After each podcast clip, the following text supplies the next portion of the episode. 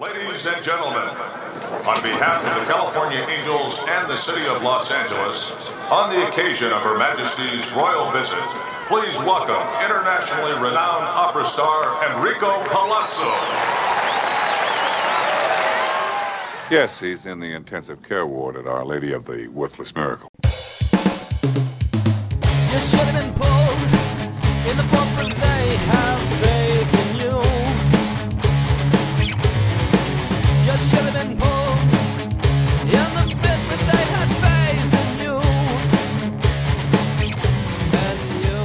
Welcome into the newest episode of the Palazzo Podcast. Christopher Deary and Michael Govier give it to you straight. No chaser. Today's show is all about the All Star Halfway Point. Take a look at what's happened so far in the first half. Who let you down? Who surprised you? Who is the worst manager in MLB for the first half of 2022? Deary and Gogi are going to cover it all today because that's what you all deserve. Quality, entertaining, useful fantasy baseball production. So strap in and get ready for the doozy that you all crave. It's the Palazzo Podcast. Take it away, boys! Once and only one. Rub it down Utah, tonight. Give me two. Give me two. Give me two. Why don't you give me whatever you want? If you feel comfortable with one, that's fine. It's a Palazzo podcast. That's what the show is. That's Christopher Deary. I'm Michael Govier. We're doing a show about fantasy baseball, talking about society. Everything that comes in our minds will be released to the public today. And today's show is about the All Star break, the All Star report. We're going to break down a lot of awards for the first half. I put a whole bunch in here. I've got, I'll give you a teaser here. We've got best one game performance of the first half, and player whose second half is most likely to be the opposite of their first half. Those are just a couple of possibilities for today's show. Uh, make sure you follow Christopher Deary, C Deary 1999. That's Deary is in Dearly Beloved, and MJ Govier, G O V. Uh, oh, why am I blurry? What happened? Uh, I'm like the Robin Williams in that one movie, Deconstructing Harry. You ever see that? Not o- no, of no, focus? no, un- unaware of that one.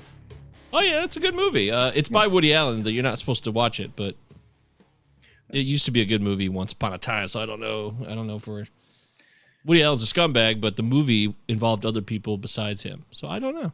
Everybody in Hollywood are scumbags. I still watch Oh, how dare you? Blanket statement. Yeah, that's harsh. Well, uh, yeah, so it's going to be all about the All Star break here, guys. It starts on Sunday, so there'll be no baseball for a few days, which is always the lowest. Yeah, the low point of the sports season. Oh, no. Ah. Uh, I also did a show on the MLB draft with Benjamin Chase and Phil Goyette on Wednesday. We did the full first round mock. Deary, we're at a, I'm at a new level now. I'm doing first round mock drafts of the MLB draft. Never thought I would actually do that, but it happened. You, you've you've done it. You've hit a new level of nerd. It's true. I mean, I, I just really, I was the flight director. It was all Ben and Phil with their. They each gave their pick for each team in the first round, all thirty picks. So if you're into that and you're getting oh, you know, psyched up for the MLB draft this Sunday, go check that out here on our YouTube page. And of course, if you're going to do that, you might as well subscribe to the YouTube channel. You can go to youtube.com slash Palazzo Podcast, two L's, two Z's, and that'll get the job done for you. Utah, give me two. Uh, oh, Chad's back on Twitch. Chad, all things are normal again. All right, I need your help, boys. Berti season has been derailed for quite a long time with a groin injury. Yes, Jon Berti has he has passed on to the IL, and he will not be back for a while. It was a great ride. It really was. But that's it. It wasn't going to last forever. It's unfortunate No. that it's a DL stint that's going to end up uh, sidelining him. He's 32 years old, you know. He's not a child anymore. He's been around for a while. It's not like Jon Berti just showed up. Hey, he's a new kid on the scene. So, you know, groin injuries will happen. Anthony's early. Oh my God. What are you doing here? Early. That is shocking news. I can't believe that. Anthony's always late. For those of you that don't know Anthony. Yeah, thank you, Anthony, for that. Chad also wants to know what's the deep dive steals ad to make? A deep dive steals ad to replace Jon Berti, I assume? How about Uh, Jonathan Jonathan Davis, Jonathan Davis of the Brewers. How about that? I'll throw that out there. He plays pretty regularly. He doesn't do much other than steal bases, but if you're looking for steals, it's not a bad place to turn to, actually. Yeah, it's That's it's my off top of the head recommendation. it's tough because so many of the guys that are available that you could scoop up are pretty much only going to give you steals because most of these guys that are available just are killers when it comes to batting average and lack of power. But this is where you play the game of if you're playing roto, do I just kick that down the road or do I try to catch up in some of those categories? Well, look, Jonathan Davis, let's take a look real quick at his stats. He's been a guy that you could rely on for steals, and that's pretty much it. As I said, plays for the Brewers, but with Lo Cain. Lo Cain retired, guys. He moved on earlier this year, got his 10 years of service, and Lorenzo Cain said, bye, bye, bye. So long, everybody. And he's going to get that pension. Good for him. And that's why Jonathan Davis kind of has a job right now. But the Brewers might try to upgrade. They're in a playoff hunt, Deary. So I don't know. He's got five steals on the season. He stole two bags over the last week and looks to play. He sat out July 8th and 9th, but otherwise he's been playing. So yeah, Jonathan Davis is my deep steals call there. Very empty. Not a lot going on there. I admit that freely. But you know, if you you said deep, Chad, you did use the word deep, did he not? I can't believe this guy's 30 years old. Jonathan Davis? Yeah. He's an old man. Old I know. man, look at my butt. I'm a lot like you. Been around for a Uh, long time. I want a long on. If I look at the last 14 days, the steals leaders, he's in like the top five. So Ryan McMahon has four steals over the last 14 days. That's wild. That's an outlier. There are other names you would know: Acuna, Berti, Witt Jr., uh, Marcus Semien, Jonathan Schoop. He had three straight days where he stole a bag last week. Did you see that? yeah. That really happened. That was You know, that was shocking. Yeah, it's funny because two weeks ago I go uh, to the On the Wire podcast and I'm out there and I'm like, man, you know they should just fucking DFA Jonathan Schoop. And then the last two weeks he's betting 358. Yeah, the scopening always shows up. It hadn't happened yet, so they couldn't DFA him yet. They have to have the scopening first. Of course. Anthony says Stanton won't win the home run derby. That's my hot take of the day. Okay. Great. Nobody cares about the home run derby. Too many comments on the home run derby, frankly. I could care less. I cared about it when I used to bet on it, but now I don't bet, so I don't care. no, we used to we used to always do a pool with all the Knights guys. Uh, we would each pull out of the hat a player, and then everybody would throw in twenty bucks. And for some reason, I seemed to always win, even though it was complete random draw. Yeah. I I wrote about this my Fantrax article about the All Star game and how it just doesn't mean much to me anymore. And it was something that I really enjoyed as a kid. I admit it. And that's okay. You know, adult responsibilities, guys. Okay. Jeez. Chad says Andrew Velazquez. Oh, God. Jace Peterson, Brett Phillips, Adam Engel, Luis Gonzalez, all available. Ugh. Yeah, Luis Gonzalez, the- I like. this is the group of guys that you get to choose from if you're looking for steals. I guess that's true. You're right. I, I actually I like Luis Gonzalez. He's come back from injury recently, and he he's got a quality batting average. He can hit, throw in a few home runs here and there, score some runs, drive in some runs. So to me, the best of the bunch of those names would be Luis Gonzalez. Once again, Adam Engel, Brett Phillips, Jace Peterson, Andrew Velazquez. A lot of empty trash there otherwise. So that's my two cents. Oh, Brandon Inge going to win the Derby, says Andy. Ha ha! Really? Classic. That'd be so awesome. Go Tigers. I would love to see that ba- happen. he went for a bagel that year, right? He had none, zero. Oh yeah, in 06 when it was here. Yeah. Yeah, I don't. Our friend uh, was that? Yeah, it was 06 or 05. Shit, I can't remember. It was see the Super Bowl and the All Star game came within the same year that around that it was an 05 and 06, Yeah. so I can't remember which exact year it was. But I remember Bobby Abreu. I think he won the home run derby that year at Comerica Park. Yep. That feels like Yeah, I think I think that was correct answer. 05 and the Super Bowl was 06. Oh, Wendle, I, dude, if Wendle was available, I'd yeah, I'm all for Joey Wendle. He's fantastic. I again, Yeah. Chad said deep, so I went deep. And to me, Joey Wendle, eh, you know, he shouldn't be available in 12 teamers and less. He might be available in. He might not even be available in 14 teamers. I would think a lot of people would have Joey Wendle on their squad because he has multi positional eligibility. He can steal bags. he can hit. Leading So- off.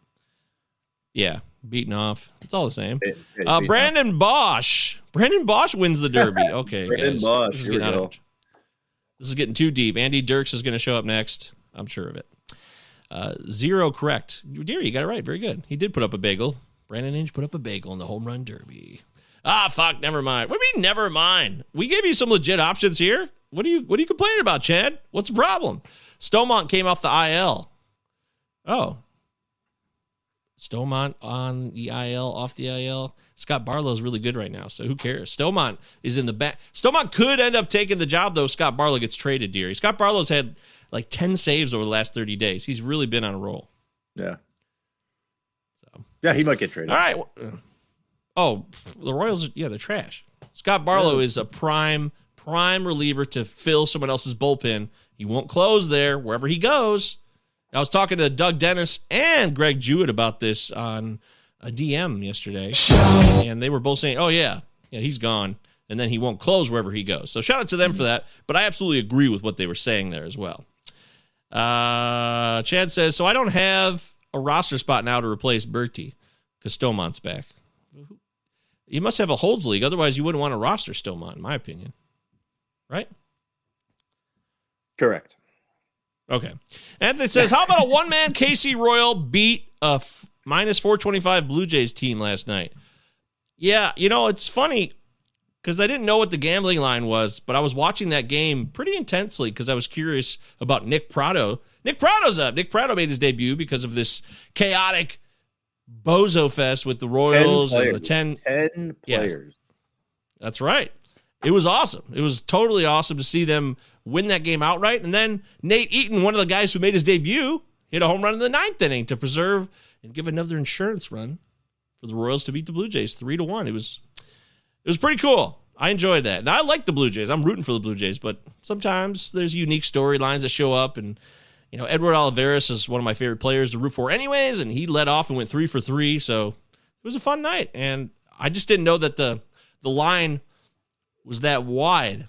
And one thing you should know about baseball, right, Deary, is that just because they're new guys who get called up, it's one game. Yeah. And this is way more common in baseball than all the other sports because you play 162 of them. So you could easily be a huge favorite in a one game and lose it. Yeah, I think maybe the only other sport where it's completely random of who wins and loses, maybe hockey, just because the way the game is played and how low scoring it can be. Oh, I know hockey. Yeah, remember that game? I heard the I hear a lot of things about the Red Wings like Steve Yzerman is doing good things lately, but I don't know any of it. They signed all these players. My dad called me. He's like, "Aren't you excited?" I'm like, "I don't know any of these players." That's how out of tune I am with hockey. I don't know. I don't know anybody. Oh man, yeah, neither do I. That's what I'm saying. I didn't know. I didn't know one player. Oh, that's embarrassing. Well, I know that uh, the Red Wings have money, right? They're a good organization, so they get to spend it, and they'll probably pick up players. This is America. You don't make money, you're a fucking douchebag. Now what you gonna do? Well, that's kind of harsh, but okay. All right, so uh, yeah, let's get into uh, a couple of things here. Of course, the business. Uh, you guys are commenting so much here. Just Bob says, "I meant if Wendle was available." Okay, very good. And Chad reminds us that his league is saves plus holds. So yes, Staumont does have value in that league, coming off the IL. Uh, Nick Eaton, any relation to Adam Eaton? D your Eat knows that Adam Eaton used to be one of my favorite guys. Used to love Adam Eaton, but he kind of fell did. off He was- really yeah. fast. He was a guy for our show. We loved him. Uh, Just Bob wants us to know that Brett Martin is the new closer in Texas. That is correct. Yes, congratulations, Just Bob, for pointing out the obvious. But it is very, very clear that though I didn't think he was the guy, he seems to be the dude. So I heard MJ Govier going pro in knock hockey. Is that a I typo? will. I, I will go pro. And you don't know knock hockey, Mike? is that a real you thing? Played, you never played knock hockey? It's a like uh rectangular like wooden board, and there's like a triangle in the middle, and you have these little red sticks and a little wooden puck. We grew up on playing knock hockey in our basement all the time. It's fun. Is that what? Is that just? I never heard that term, but I used to play with the, yeah, like the guys that you put on the. uh No, Little- no, that's different. That's different. What the hell is I- knock I- hockey? Look, look it up real quick. My, uh, my nephew has has a knock hockey board. I'll bring it to the feast this year. We'll play. We'll have a good time. Oh, I yeah, I've never seen this. I'm not kidding. Oh, you would love it. It was real fun. It was a big thing in the Deary household as kids. Oh, it's it's made by Carrom. Yeah, remember the carom board where it like turned into ten different things, but all the games sucked. That also is something I remember. Seriously, it was like was shitty always bumper one- pool. Yeah, yeah. There was always one kid in your neighborhood that got it for Christmas, and he was like excited until you started playing the games, and you're like, I'm not playing mini ping pong. Yeah, well, okay. I I've never heard of knock hockey. That's I apologize, Anthony. I had no idea what that says. Paul Fun says OMG. Okay, Paul Fun. And Chad says, with the break here and the front office able to focus on stuff other than current games, do we hear something about Erod soon? Nope. You won't hear shit about that because it's a bizarro situation. He I would I'm done with him for the season. I would not be picking Erod up. I would not expect him to return at all. Something really fucked up has gone down, and we're gonna hear the story in a year or so. Yep, I agree. It's You're comfortable dropping him?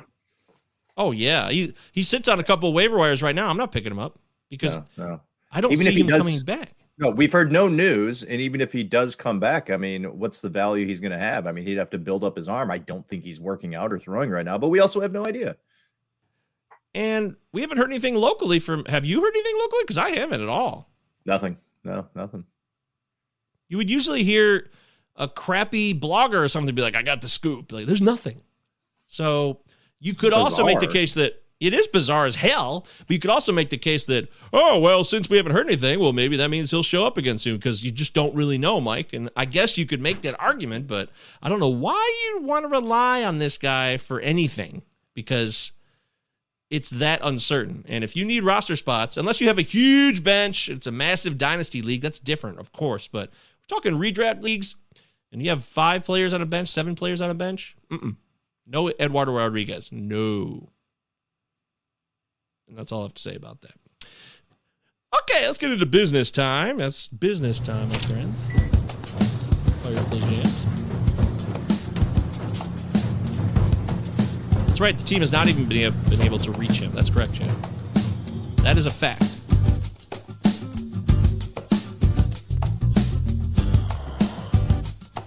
Yeah, you guys, you guys play some deep ass leagues. I'm looking at these comments on. If you're hearing the audio version, there's Jamie says, "Damn, who's another Holds pitcher I can add? I had Matt Strahm." People, do people really want to hear about this? Dude, who's the Holds guy? Dude? I just I mean, can't I- believe I- that's. I play in a holds league. Yeah, you do, but it's not like. Look, probably everybody does except me. But it, I played a holds league. It's true. I do it. I have a couple. I just don't think about it. But they're they're there. I just don't know how universal they are. That's all. Trying to appeal to the masses.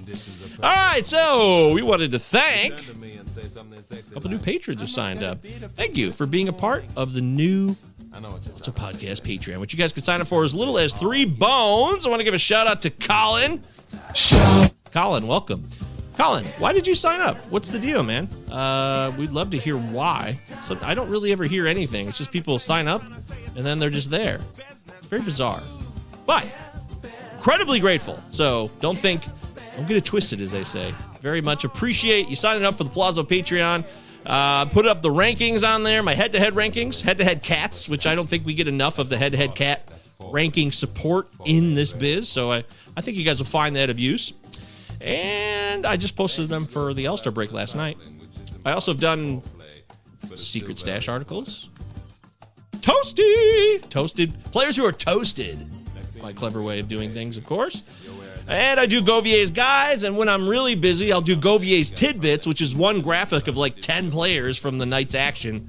Give you quick hitters so you don't go hungry, as they say, for information. So there's all kinds of stuff like that and more on the Palazzo Patreon, folks. And we'd love to have you come aboard. So I want to thank Colin for showing up. I want to thank Jay Harris123 for signing up. Shout out to you, Jay Harris. And shout out to Patrick Gleason. Shout out to you. So those are three of our new newcomers, and you guys can all be part of the action for as little as three bones. Go to the Palazzo Podcast Twitter feed, two L's, two Z's. Utah. Give me two. And you can also sign up for free for the Discord. We have over 150 members in the Discord, dear. It's pretty damn cool. And I, I don't even do anything anymore. It's just like it auto runs itself with all these people. Like I wake up every day and there's just like 50 or more notifications. People talking about, oh, yeah, what about this guy? Prospect talk, uh, lineup decisions, trade offers. And, it's great. It's incredible. Yeah. It's self sustaining. Yeah, I mean, if you want to sit there and read everything that's going on, it's gotten to a point where it's it's very difficult to do. Oh hell yeah, it is. You know, because there's like 50 channels too. But beyond that, there's a lot of people, and this is not a knock at all. It. So if anyone's taking this the wrong way, yeah, it's fantastic. No, get get it, get in there, man. Get in there. There's something for everybody. I mean, shit, Oh, we're talking time. movies, we're talking music. It goes That's beyond right. baseball. Yeah, uh, boy, I posted. Yeah, I posted some music. Somebody posted some great music in there. I hadn't heard this, dear. It was a, it was that Black Sabbath cover by Charles Bradley of Changes. It was so good. I was like, wow, that is fucking amazing. Yeah, I saw that. Really good. And that's the kind of shit you get. So you get Ben Chase talking about prospects, and you can get a cover you never heard that you're gonna lo- fall in love with. You're gonna love it. All right, so check out the Discord, guys. It's all free. The Discord is free. It's just a fun place to be. Oh God, more comments. You guys are on fire. Uh, no, no, no. Tell him Alex Lange. Alex Lange of the Tigers is a good reliever. That's right, Chad. Anthony says Freestyle Friday. Govier about to spit fire. Am I? I didn't. Are we freestyling? Oh yeah. The best reliever in Detroit, Chad says, is Alex Lange. I would actually. He's good, and he might be the closer down the road one day. There's he a lot could of be talk the about closer. that. He, he could be the closer this year. I mean, Fulmer. It's the last year of him on his contract. He holds some value. Soto holds some value, and the Tigers need to need to make some type of moves to get some more hitters in this system. Yep. Oh, we got the MLB draft coming up. Who the Tigers take? Actually, spoiler alert on the MLB mock draft that we did here on the YouTube channel and on all podcast platforms where you can find the Palazzo podcast. Phil Goyette selected local kid Brock Porter for the Tigers. He was from St. Mary's. He had a little fun with it, but he was available on the board in his draft, so that'd be interesting. Even though Phil admitted that everybody wants Tigers to take a hitter. Yeah. Don't take another high school pitcher. They did it last year. Like Jackson Jobe is probably, you know, he looks pretty good right now, but shit, he's 18. We're not going to see him for four years. take a college hitter, please. Oh please. boy. Well, that okay. That's fair. You're right. Good call. And that's all I have to say about that. All right, so thank you to the patrons. You guys make it happen. I want to thank Darren. Shout out to Darren. Been a big boost to the Discord, and he's on tour. He was on tour with these Arms Are Snakes again, doing more of their western leg of their tour. He's a sound guy. He does really cool stuff, and I really, really, really am glad to meet people like Darren through this show. That's how it happens. It's wild, but it's all real and it's all true. I wanted to make sure you guys read my article on Fantrax HQ every Monday. It's called the Fantasy Baseball Confidential. I was told recently by an unknown, well, a known source who I will not reveal that it got a little too long. That maybe I've gone too far, and maybe I need to tighten it up a little bit. And you know, we need editing advice. That's what editors are all there for. They're supposed to be there to tell you, like, hey, uh, maybe cut this out. So I'm, I'm going to work on that. I promise but you could read it at fantraxhq.com. Plus, a lot of other great people writing over there, like Marty Tallman, of course, Eric Cross. Me and Eric Cross are dominating our tag team league. We have like a 30 point lead, and we're really happy about that. We have Jon Berti, so we're going to lose him, but he's already done yeoman's work. I mean, he already did the job by taking us from 14th to 3rd in steals. So, thanks, John. All right, so I think yeah, covered all that. YouTube channel. Blah, blah, blah. Uh, you can hit us up on Twitter, of course, MJ Govier or C Deary 1999. Did you check out Christopher Deary's appearance on The Wire? If you didn't, please go back and check that out because he was outstanding. And I told Deary this. I was listening to the show and I'm like, why? He sounds better on this show than he does on our show. What the hell? I was a little jealous. I admit that. I was like, I don't know if that's my fault or your fault. Well, you sound good today. I feel like maybe something's changed or something. I don't know. Maybe an adjustment was made? A miracle? I haven't done anything with my levels or anything. Huh? Uh, you never sound terrible. It's just you sounded like so much more like you were in my ear and crisp, and I, I appreciated that. So, hey, good job, Adam Howe and Kevin Hastings. Shout out to those guys on the wire. Did you have a good time with those guys, Deary? Yeah, it was it was great. It was it was a lot of fun. Talk uh, some FAAB and you know talk to talked a lot of Kansas City Royals. Talked a lot of Detroit Tigers. It was a good time. It was funny. I shit all over the Tigers because you know you and I also did the same thing. And then what happened? Like right after that, the Tigers went on a six game win streak, and it was like kind of exciting. And then they fell apart again. So Yeah, it's always a fluke. They've had two winning streaks this season where people are like, oh, here they come. No, nope. it's a lie. I remember that day at softball you showed up and I was like, dude, the Tigers are on a run, dude. This offense is going to take off. I got really mad at you. You did. You were. He was vehemently opposed to me saying such ridiculous statements, and you know he ended up being right. Although Javi Baez did, he was so bad that he's been a little bit better. All right. Anyways, uh, so the Fantrax article YouTube channel. Can you guys please? We have not had a review on Apple Podcasts in a long time. We're way overdue for a five star review. So if you please do us a favor. And if you use Spotify at all, and even if you don't use Spotify to listen to us, we do exist on Spotify. And you could change our fortunes. We had another bogus rating, so we're down to a 4.8 on Spotify, which is kind of terrible, unfortunately.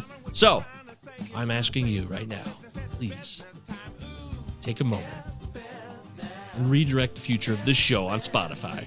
Please and thank you. That would be a big help to us. It really would. It would mean the world.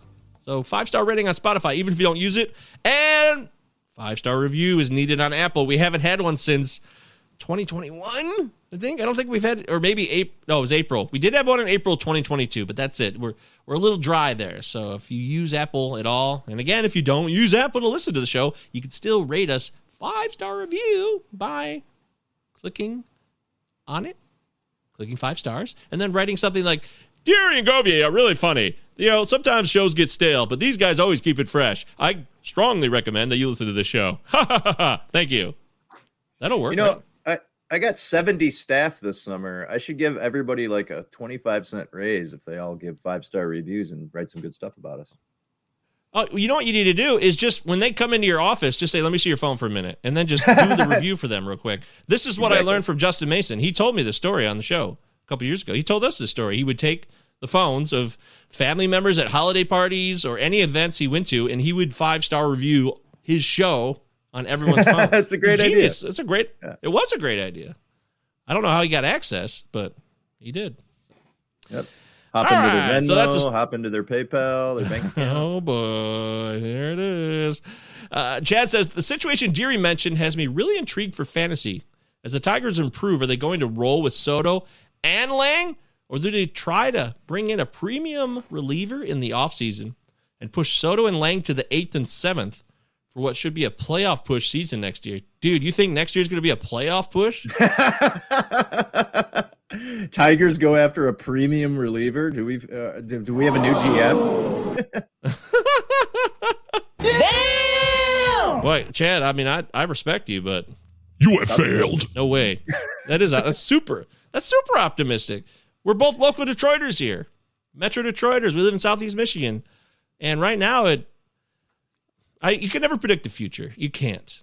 You can have a good idea of where they're going, and they don't. Maybe they would go in a more aggressive direction next year, but I doubt it with Chris Ilitch. I just don't see that happening.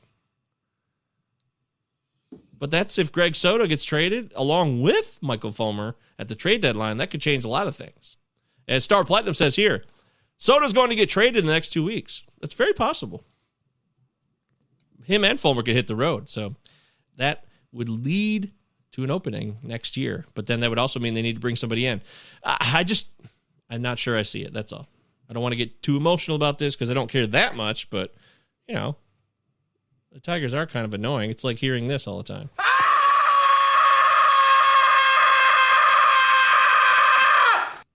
Yep. You know what's sad is they're going to trade these two guys and they're not going to get anything of value in return in terms of. There's just no way. Wow, dude. Yeah, you're right about that. All right, let's get into leading off.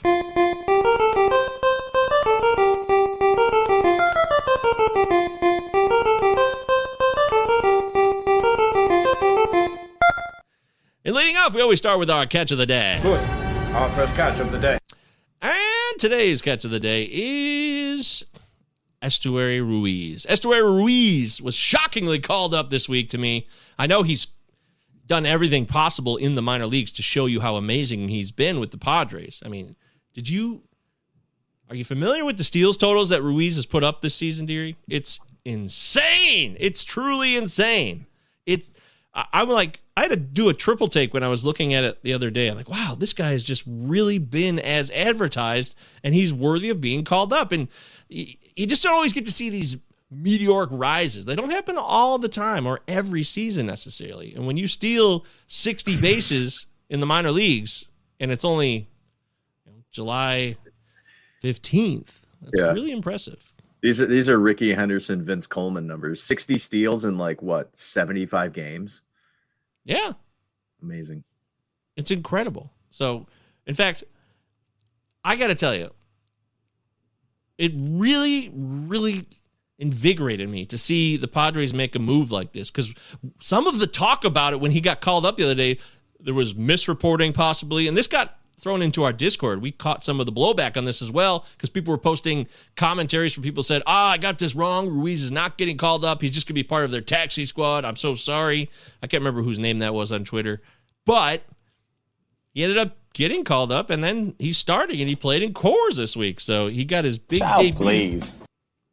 What was that? No, what- Child, please. Oh, child, please. Yeah, well, that's the wrong one. But you get my point here. I wanted to hit the cores button. Bottom line is, dude is exciting, and I hope that he sticks with them because Fernando Tatis is finally getting clearance theory. He's going to be coming back here soon. Uh, probably back before the end of the month, I think, at the probably the earliest, but it could still happen.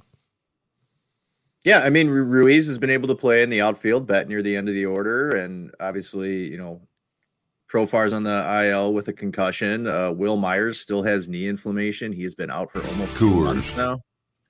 Mhm. It's time to roll with Ruiz, man. Star Platinum says the classic. You always hear this one. You can't steal first. we know that, Star, don't we? I think that's implied. Just in case anybody forgot that, you can't do that. Chad says the division is so. He's going back to this Tigers point. The division is so bad. I'm, I'm not sure they quite make it, but they are getting close. If Torkelson makes a leap, Dingler will have debuted. Mize hopefully makes it back at some point. Casey Mize not to be back till 2024, maybe end of 23. Doubtful. We'll see see him probably at the end of 23, but also what has he shown so far? Like he's just to come Oh, back and miraculously be good. I think Chad just wants me to sh- talk about the Tigers and get pissed because that's what happens. Well, chances. I mean, look at the O's and the Tigers. Will be better positioned than they were come next year. Okay. I don't know. That's it. I'm done talking about the Tigers because this is not a show about the Tigers. It's about fantasy baseball. It's a Palazzo podcast. Two L's, two Z's. Christopher Deary and Michael Govier. Follow us on Twitter. Utah. Palazzo podcast. Give me two. Jamie says, hell, Odorizzi isn't playing today. Added him for a stream today. Arr! Did I, uh, did I, I did that. Are you blaming me for that? Because shit. Oh, I, yeah. So streaming pictures for Friday Jake Odorizzi, Zach Plesac, and Tyler Wells. Those were my selections. Did I read that wrong? Am I, did I stone out? Am I fired? Odorizzi, yeah, Odorizzi's not going to start till Sunday. Oh, shit.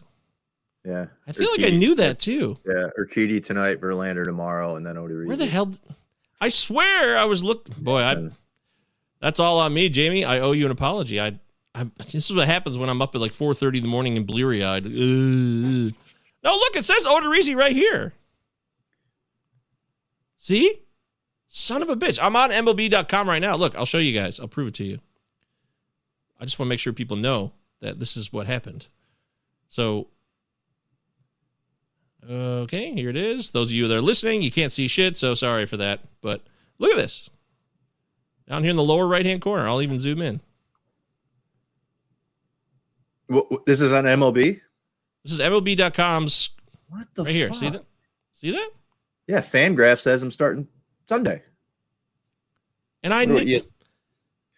This yeah, I have him in a couple leagues, and I Yeah. I put him in my weekly lineups because I knew he was starting Sunday. So I'm just showing you. Look at this. I don't know why. This is on MLB.com, so get your shit together, MLB. You're making a mistake, and then you made me make mistakes. ESPN also has him starting tonight. See? What the hell? Just want to let you guys know I'm not crazy, okay? And I take responsibility for that, but still, that's bogus. Totally bogus. Okay, so let's move forward and talk about. I guess we got to talk about it. The Palazzo Podcast Invitational. I mean, Oh, that's still Yeah. going on. yeah, yeah, it is. It's uh, Not good. it's not good at all. So, Yeah. But we got to give uh, props. You know, this is our league. and we never do well in it. So that's like a running gag. Two years in a row.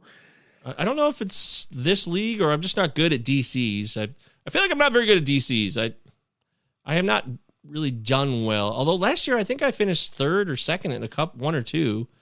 So I don't know. That could be a cop out, Deary, and I don't not trying to not trying to cop out here. It's just man. Palazzo Podcast Stuff. Invitationals being Andrew Poplin's leading. He's got a nice lead here. Brock Miller's in second.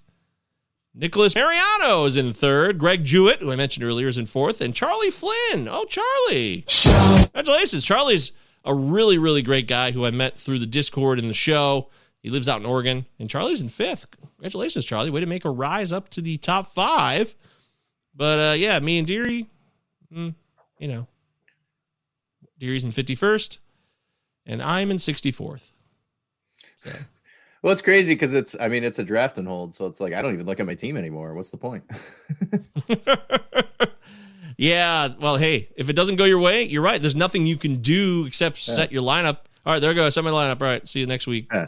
There's It's like simulating, it's like simulating a football season in Tecmo Bowl Yeah, that's true. just to, just to see what happens. You just sit there and see the the auto auto through week 17, just watching scores come through. Scores Yep. come through. Scores come through. Uh-huh, uh-huh. We get to the playoffs, please. All right, so but let's check out Glarf, which is the Great Lakes Area Roto Fantasy League, where Deary still leads. oh, it's razor thin though, my friend. It is tight. It is real tight, yo. I mean, Glarf is part of Earth. Remember that? Uh, Just Bob says that Odorizzi was supposed to start today. Okay, so I'm not sure what happened on that. Uh, he's definitely starting today because someone posted in Discord they have him in DFS for tonight. Are you guys talking about Odorizzi? Or shit, I don't know. I see. This is what happens when I go back in the chat and you guys start talking on the side. Urquidy tonight, Odorizzi over the weekend, maybe. Whatever. You guys figure this out for yourselves because I hate putting out bogus information, and now I feel like that has gone sideways. But I say it once again, MLB.com had Odorizzi in there. I just showed it to you in real time. But as far as Glarf, which is a part of Earth, remember it's 150 players of the finest in the game. Analysts all over the country, 10 different regions, 10 different leagues, and Glarf is just one of them, the Great Lakes area. Deary has held his position as the number one player in Glarf, and he's 17th in the overall contest as we head into All Star weekend. That's very impressive, Deary. How do you feel about that? Uh, I was feeling really great about my team. I was anywhere from 105 to 100 107 points for probably the last month and a half. And I have dropped this week to barely over 100 points because I've given up 21 runs in 23 innings this week. 8.22 ERA. Yeah. Want to take a guess of some pitchers that I had? Oh boy, this week. yeah. Hmm. There's the standings, by the way. Deary has got a 0.5 lead over me. Yep. Sarah Sanchez, one and a half points out of first, and Jenny Butler, It's close. a couple points after that. The top five. This is a, this is a tough top five with Deary, Govier, Sarah Sanchez. Shout out to Sarah. Shout out to Jenny. And shout out to John Fish in the top five. And our buddy from the Rotosaurus and High Stakes Heat, Dave McDonald, our Cleveland buddy, is right behind them. So it's a it's a tight because you've got one, you got seven people from 89 points to 100, and then after that it falls down to 80 where Jake Hallisker's at. So that's interesting. But yeah, who are some of these pitchers who shit the bed this week for you? Let's think about it. Let's see. Hmm. You uh, tweeted about one of them who was just picked up last week. I tweeted about one of them. Uh, I got to. I do so many things. A reliever. Oh, yo, th- yeah. Yeah. Santana got you, huh? Yeah, Dennis Santana.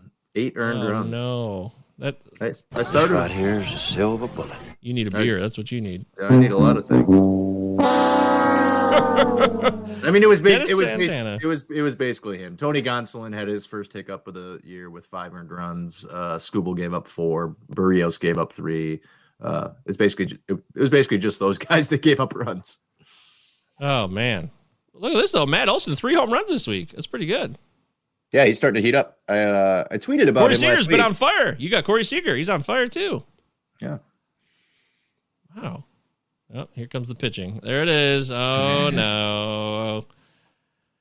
Jose Berrios, you got lucky, man. The Phillies were the Phillies were the first Royals. The Phillies were being shit on because they had like five or four or five guys out, maybe six, and then the Royals topped them with ten. Everybody's going to Toronto for these restricted list one-offs this season. It's it's hilarious. And it's crazy because you you don't know till like the day before they leave who's going to be out. Yeah, that starts to leak out. That's true. So if you're doing a weekly league, you want to hope that your series starts on that Monday when you're setting lineups, so you have the information because you could get screwed.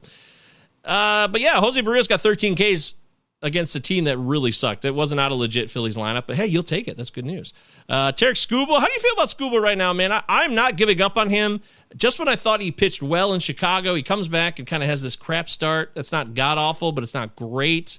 I, I'm not giving up on him, but it's getting really hard for me to keep my respect out in public.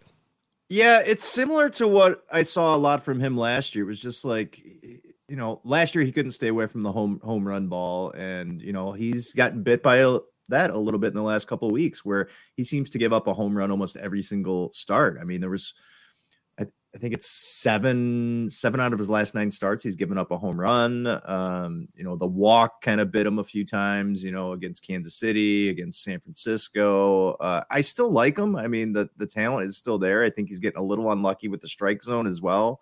Um, but I, I'm holding firm that he's going to have a, a good second half. I mean, the other the other day, the other the other day, he struck uh, a Royal out. Uh, he hit he hit 100 on the clock. It was the, the fastest pitch he had ever thrown. I did not know he even had that in him, but he was hitting 99 100 the other night. Wow, really? Okay. Well, so he's still your boy. You're my boy, Blue. That's good news. I like to hear that. But some people are saying that, you know, maybe he's not what you thought he was. Maybe he's more. I'm the trash man. My favorite Always Sunny episode. Oh, so good. Yes, that is the best. Where Danny DeVito plays the trash man. I'm the trash man. All right. So we- Gonsolin, you got to be worried too because everybody who thinks they know everything are saying that Tony Gonsolin's going to have a, a shit second half because a lot of the peripherals are he's you know he's he can't be a 1.58 ERA guy the rest of the year. So that's Yeah. got to concern you a little bit just because that's how life works. So. And Joe Yeah, he was- Barlow's on the IL. Yeah, yeah, he was due for one. So, yep. The staff's in trouble actually because Joe Barlow's on the IL and Dennis Santana was the wrong guy. Clearly, Brett Martin's the closer, but you still got San- Sandoval. You've been right about Sandoval's had a great season. He still has an ERA under three, which is very Yeah, I, impressive. I, I I need Berrios to start putting up games. Like uh, two of his last three starts have been pretty good. I mean, it, it can't get any worse than that first half. Martin Perez on the bench with a beauty. I Yeah. can't blame you for that, dude. I, I would be, I'd be afraid to start Martin Perez right now. I would. I'm terrified every time. I'm like, there's no way he's doing this this year, but he just continues to roll out amazing starts. Well, look at this line though. He did have a 1.4 ER uh, WHIP in that outing. He struck out nine, got the win in five innings. Didn't give up a lot of earned runs, but the WHIP is high. Getting out of jams. Getting out of jams. All right, there it is. So Deary is the one to beat right now. We're all cruising for you, Deary. We're coming for you. And right now it's so tight. It's even Deary knows. He has no. We have no idea who's going to win this league. I, could end up in fifth. Easy. Oh yeah, hell yeah. Six different people could win this league at least right now. So that's Glarf. We're talking about Glarf. I love Glarf. I hope you guys love Glarf. And we're talking live on the Palazzo podcast. Uh, it's two L's, two Z's. Yep, that hasn't changed. Utah. And Give me follow two. C. Deary. Follow MJ Govier. C. Deary 1999. Let's talk about, you know, Deary. Sometimes players go away and they don't come back for a while. That's just life, man. Sometimes we lose people. They come out of your life, then they come back in. You never know. But that's right. Time to say bye, bye, bye. And this is this is going to be a heavy Royals edition. Ten Royals. Bye. See ya. lot, lot of Royals said goodbye. Uh, obviously, with this four game series in Toronto, Brady Singer, Whit Merrifield. Let's talk about Whit Merrifield. So, apparently, a lot of people are giving him shit because he said if the team was better, he would have got vaxxed. Which Oh, did, I did he commend. really? That's essentially uh, what the words that came out of his Wow. his response. Yeah. But I commend him for being honest. First off, I want honesty, and I love the honesty. If the team was better, I'd get vaxxed. And The team has let him down. Whit Merrifield has not let anyone down. He's played his ass off the last few years. It's not Whit Merrifield's fault the Royals sucked, is it? No. No, the I front mean, office and their player development has been shit Yeah. on the pitching side in particular. Yeah. It has. That's that's just a bottom line. Shout out garbage pitching development for the Royals. Very fortunately, could be worse, frankly. Look, Whit Merrifield. I don't even want to do like the Vax debate. That's not what this is. It's just about you get paid to, to play a game, and he's losing money. If you're on the restricted list, if in case you didn't know, you don't get paid, so you're not getting the paycheck. I think JT Realmuto gave up two hundred sixty thousand dollars by missing the series in Toronto earlier this week. So there's a monetary price that's paid, and if Whit Merrifield feels like you know what, it's not worth it to me, and this team doesn't show the same initiative that I shown, I can feel. It's not about the fans; it's about the team itself. There might be a rift there where Whit Merrifield honestly feels like, you know what, I just don't think this team is feeling me. They don't really support me, and they have not held up their end of the deal. I'm in the twilight. I'm in my 30s. I'm getting towards the later part of my career, and it might be time to move on. You know, I, yeah, I feel bad for him because he's been his whole career there, and they have some nice, promising young bats in the lineup. Olivares and Witt. Obviously, Vinny P is up. We get to see Nick Pratto this weekend with all the guys out. But when your big signing in the offseason on the mound is a 38 year old Zack Greinke, like, what are you showing your team there? Yep. That's funny. That's a good point. Uh, by the way, Dayton Moore was pissed. He's disgusted with Whit Merrifield's comments. And So you gonna try to trade him now? well, this is the other thing though. So now you just went into another part of this whole realm of the restricted list and players sitting out. Guys like Andrew Benintendi, who are not available, who's been a hot name for trade prospects, can't go to the place. He can't go to an entire division like the AL East because they got to go to mm-hmm. Toronto and play crucial games. So he's out. Mm-hmm. Yeah. Something to think about. It's pretty wild. Uh, Star Platinum says, get Nicky Lopez out of your lineup. Yep, that's smart. Good call. Uh, Manoa at KC, maybe. Uh, I don't know what that means, but that sounds like fun. You guys are having your own side conversation. Is that what this is? God damn it. Chad says, Dayton Moore is disgusted because Benintendi, Michael A. Taylor, and Witt are now worth a ham sandwich. yeah, you're right about that. That's funny. It does hurt the value and the trade opportunities. That's going to be a huge part of the story. In fact, for the front office, they got to be furious. They got to be pissed because now they can't get most out of the entire league that they could hope to get. They're going to be limited a bit now. And hey, it sucks, but that's the way it is. It's it's pretty ridiculous though. it really is. Like it's it's ridiculous. Like what contact Oh. are they like it's it makes no it really makes no sense. Like Yeah, whether they, think they're gonna, they think they're going to die. I mean, they're super athletes. They're pampered. They've got the best medical care in the world. Yeah, I, I don't understand. Are they going to get the whole Blue Jays organization and all their fans COVID? It's just it's It's a- it's, it's kind of wacky to me. That's a good question. That's a fair question. Uh, Juan Yepez breaking news to the IL with a right forearm strain. Oh, that's too bad, Juan. I love you so much. You've been a great player, but that's life, you know. You can't win them all. Bob says uh, he said if he was traded to another team, he could get, be convinced to get vaxxed. Yeah, Witt would be convinced to get vaxxed. That's true. So it's, it's not like he's totally against it. It's just it's just funny. Gonsolin is over his career high in innings already. That's Good something point. to keep an eye on. That's that's bad. Chad says, but let's be real. How grim is it in 2022 that Michael A. Michael A. Taylor is a hot trade commodity? That's just that's an oxymoron. So, uh, all right. Oh, talking DFS in the chat. Yeah, you guys can talk whatever you want in the live chat, and we'll post your comments if it makes sense or relevant to our conversation here. Uh, yeah. So the restricted list, chaos for the Royals. Great opportunities for guys like Nate Eaton, who had his first career home run last night, and Nick Pratto, who got his surprise debut a little sooner than I've been waiting for it. So I was glad to see him come up. I'm actually more into Pratto than I am Vinny Pasquantino. I know Vinny gets all the love and he's a Twitter darling, but Nick Pratto's a guy I like a little bit more, especially in OBP leagues. This guy could be a rock solid left-handed first baseman who walks and he'll be around in the league for 15 years. It's very possible. Yeah, it's tough because Pratto was injured to start the season and then just kind of got off to a slow start. And obviously, Vinny P was just rock solid on fire. So he got the call first. But I, I like Pratto in the long run a little more too. Ah, okay, cool. I like that.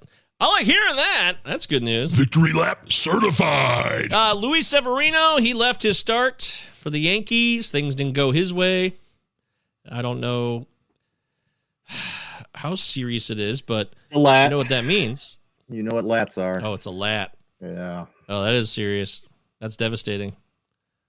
I thought it was, You I thought it was a shoulder though. Is lats on the shoulder? Am I a moron? Uh, I don't know. I thought the lat was like, wasn't the isn't the lat your side? I thought the the oblique for sure, yeah, but I thought the lat could be part of the side as well. And I saw that it was. Uh, you're right. So you're probably like ahead of things. up- originally, like the- originally I I saw a shoulder issue. It's like the upper upper back. So it's like I'm looking it up right now. Oh, that makes sense. so it's kind of in It's the like a- shoulder area too. That makes yeah, sense. like behind like behind your ribs. Yep. Just Bob says drop Sevy. Wow. Okay, that's hardcore. Uh, Lad is your back, says Star Platinum. Thank you, Star Platinum. Appreciate that. Also, oh, Chad wants to do this. So he does this. I feel like you bring Jordan Walker up every show. Is it Jordan Walker time with Yepez down? No, the Cardinals have a million players. You gotta calm down, Chad. I, Chad, I know you're excited about Jordan Walker, but Jordan Walker, Jordan Walker, slow Jordan down. Walker. Easy, easy. Has he made the I, leap? I'm to excited about Jordan yet? Walker. I don't He's think so. still I think he's still in Still Double A. Double A. Yeah. Chad would definitely let us know. But with Sevy now, so this means Domingo Germán season is going to probably show up soon. I Domingo Germán's going to make one more start in AAA, but I assume after the All Star break, Domingo Germán is going to be in the rotation, and you know he's he's not a guy I've ever loved, not a guy I've ever heavily rostered No. but he is serviceable he can get some strikeouts if you're in K9 leagues or strikeout focused pitcher, need a guy to bump up your Ks. Domingo Germán's someone to target, but the ratios might suffer a bit. But he's not terrible. He also got busted for PEDs a while back, so I'm not really sure who he is even at this point. It's kind of up in the air. Domingo Germán. This is He could snag he could snag some wins for you because he plays for the Yankees. That's true. I mean, this Okay. this all sets up for the Yankees probably to go out and get a starter in a trade. Yes, sir. Oh man, we love the Yankees, don't we, Deary? We love supporting them. It's important to us. That's right. I actually heard from a really nice Yankees fan. uh, Oh, my wife called last you? night. what? I said, No. "Oh, my, my wife called you." no. Yeah, she's a really nice Yankees fan. That's true. But actually, a guy on Twitter, which you would not expect, and he said something very nice about the show, and he was talking about baseball, and he seemed very reasonable. So when I run into these reasonable Yankee fans, it's refreshing. It really is. It's like, oh, okay, good to know you, my friend, because that doesn't always happen. Uh, yeah, Stephen.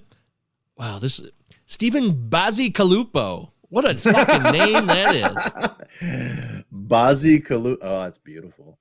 That, That is- Seriously, that's Steven beautiful. Steven Bonzicalupo's a big Yankees fan, but I also love prospects and young players, which is why I love Nate Eaton and Kyle Isbell. My goal is to have a favorite player on every team except the Astros and the Red Sox, because as a Yankees fan, I don't like those two teams. And you know what, Bonzicalupo? I understand that. I truly do. Does he Thank side you. with Sonny Red or Sonny Black? You know that that is a great question. I'd like to get to the bottom of that because you know there's a lot of people who say Sonny Black is a late, he's a scumbag. You know he never did anything. He never appreciated what Lefty did for him in the can. Kind of shitty. You know I know that Sonny Red was never a fan of Sonny Black and his crew. They always looked down on them because they were scumbag Brooklynites. But I don't know. I'm- Sonny I'm Red, Sonny confused. Black. Yeah, Sonny Red, Sonny Black. I know uh, Sonny Red's son Bruno was a douchebag. That I do know. I have no doubt about that whatsoever. It's very, very obvious to me, right? My favorite part is when uh Pacino's just huffing cigarettes and they're on the they're on the bridge and like and Depp puts down the window. He goes, "What are you doing, man? I'm gonna get a cold." you get the draft. Donnie, what are you? You want to fucking kill me with that draft, Donnie? Yeah, it's so funny. Every time he rolls down the window, no matter what, while he's puffing away on filterless smokes. Uh, hot box him. This is a friend of mine. Oh, it's so funny. All right, we're live on the Palazzo Podcast. It's time to talk about.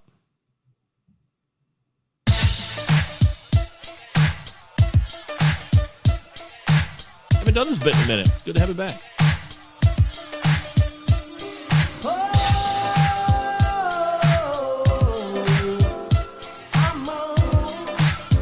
All right, yeah, no PEDs, domestic abuse, even worse. Sorry. Big Herman. Got that one wrong. That's my bad, guys. It's actually worse.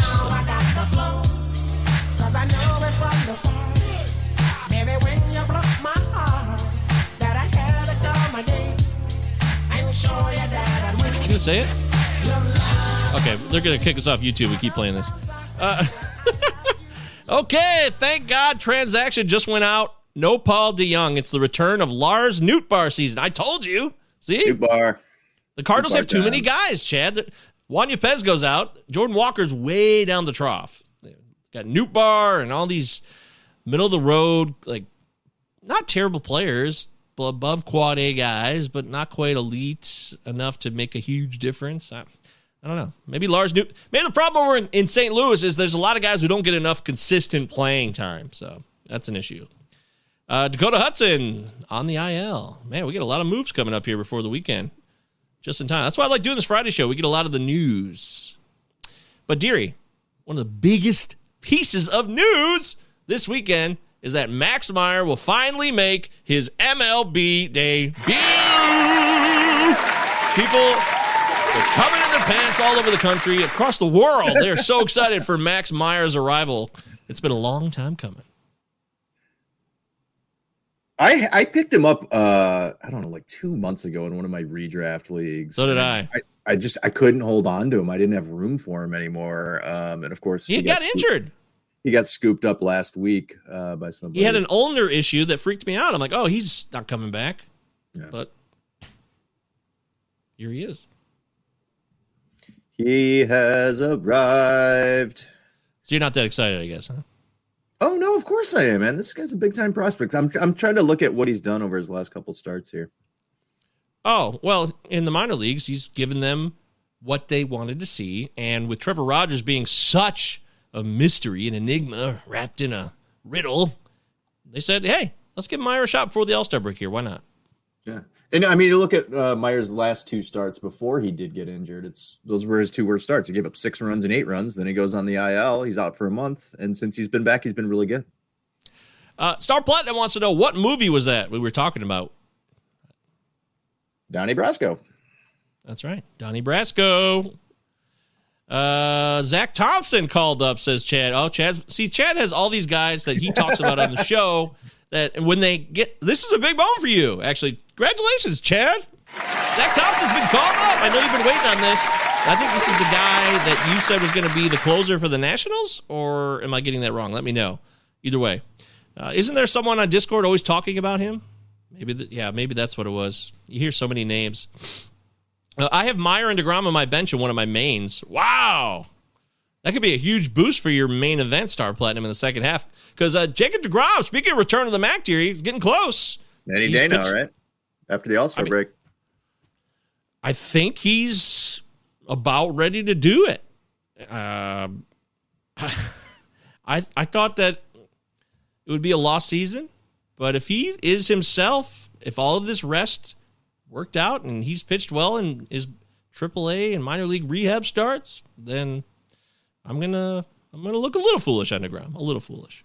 So, all right, so there's that. Okay, there's a lot of other guys that'll be coming back, but I want to get to the rest of the show here before we get out of here.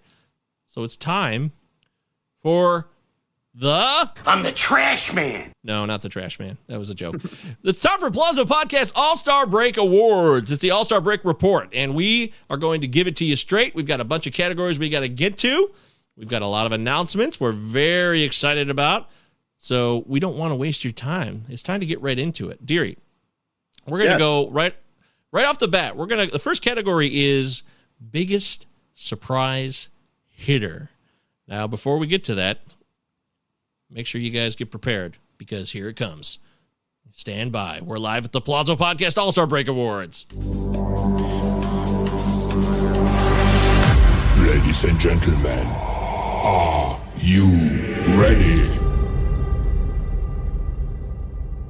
Yeah, I'm ready. Ah, that was scary. That's not Yeah. exactly what I thought that was going to be. that, was a, that was a little different than I thought it was going to be. I got to be honest about that. I had an idea that it would be something like this. So here we go. And now it's time for the biggest surprise hitter award winner. And the winner is. What do you got, Derek? I actually have Brandon Drury from the Reds. I mean, this guy's got 18 home runs, 55 runs. 18 home runs, 55 runs, 51 RBIs, bet 270 mo- 79. Uh, and he looks like a great trade chip right now for the Reds. I mean, he huge fantasy boost for a lot of people. Career high in all three of those categories already. He's even swiped a couple bags. Career walk rate has always been bad. It's up to 7%. He's not striking out a ton. It's the perfect ballpark for him to be in. So, him going over to Cincinnati has been great. And so, my biggest surprise is Brandon Drury. I have zero shares of him. Uh, I don't have any Brandon Drury, and I know people are still holding on to him saying, hey, do not bail. Because I've been telling people to bail over the last two weeks because this can't last forever, but you're making a great call in there. That is a solid call. Uh, I would like to try this one.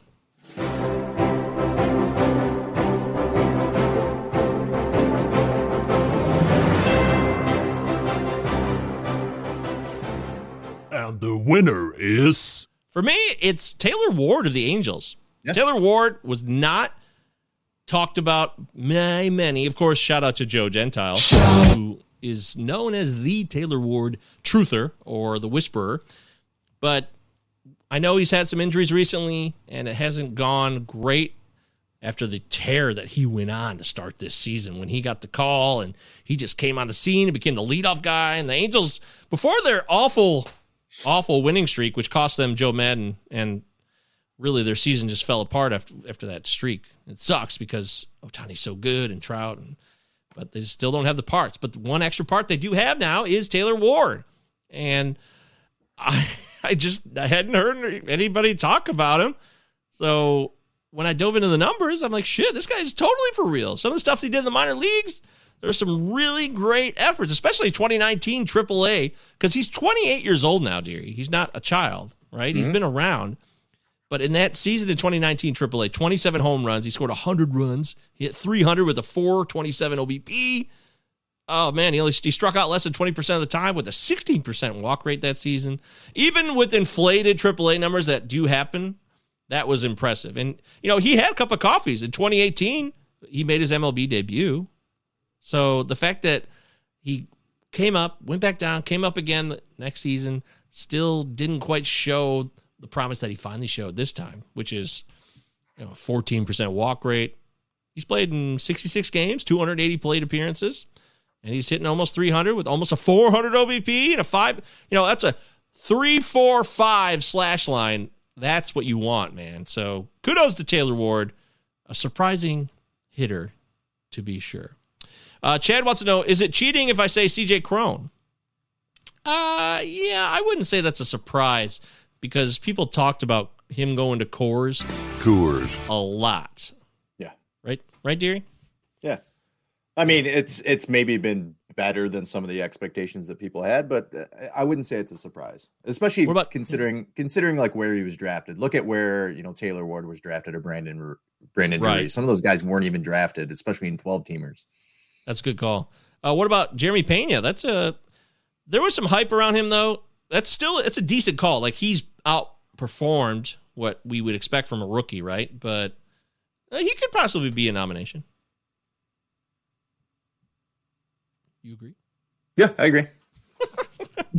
Deary, what the hell's going on, Deary? Are you still here? What? You got to be somewhere. No, no, I'm good. I'm I'm here all weekend. Okay, sure. I just want to make sure. It seems like you got one foot out the door, and that's why I asked. no, I'm good. Okay. I'm good. All right. Christina's not home yet. We're we're okay. Hey, We all got- right. we got a while. Okay, so the next category. We're going to go to the manager who screwed us the most in fantasy. Now, this is an easy one, I think. So, Is it? The winner is. And Yeah. Oh, unless you have a who's yours? Myself. Oh, Deary, self-proclaimed winner. The manager who screwed himself the most in fantasy. That is a fresh take on this award. Well done, sir. Well done. I didn't see that so, coming. so this doc was created like 10 minutes before the show. And I like, Wow, dude. four or five minutes to just kind of look it over really quick and see guys off the top of my head. So I don't know if you're talking like MLB manager, fantasy manager. Oh. I took it as fantasy manager, and there's two leagues where I just completely shit the bed this year, and it's the TGFBI and the Palazzo podcast. When you draft guys like Berrios, Castellanos, Jared Walsh, Ian Anderson, German Marquez, Candelario, and then you go with guys that just have been injured, like Casey Mize and Jesus Luzardo, like you're just not going to do well in some of these leagues. Wow. Well, I appreciate Vidal Brujan was drafted. I mean, I a couple of leagues I'm doing really well in, but man, like it's the, some of these 15 teamers where I'm like 13th, 14th is really embarrassing. The Lifetime Achievement Award says Chad. Congratulations. Okay, wow. This isn't a yearly award for this guy. Are you Chad is talking about himself or Deary? Because that's pretty harsh.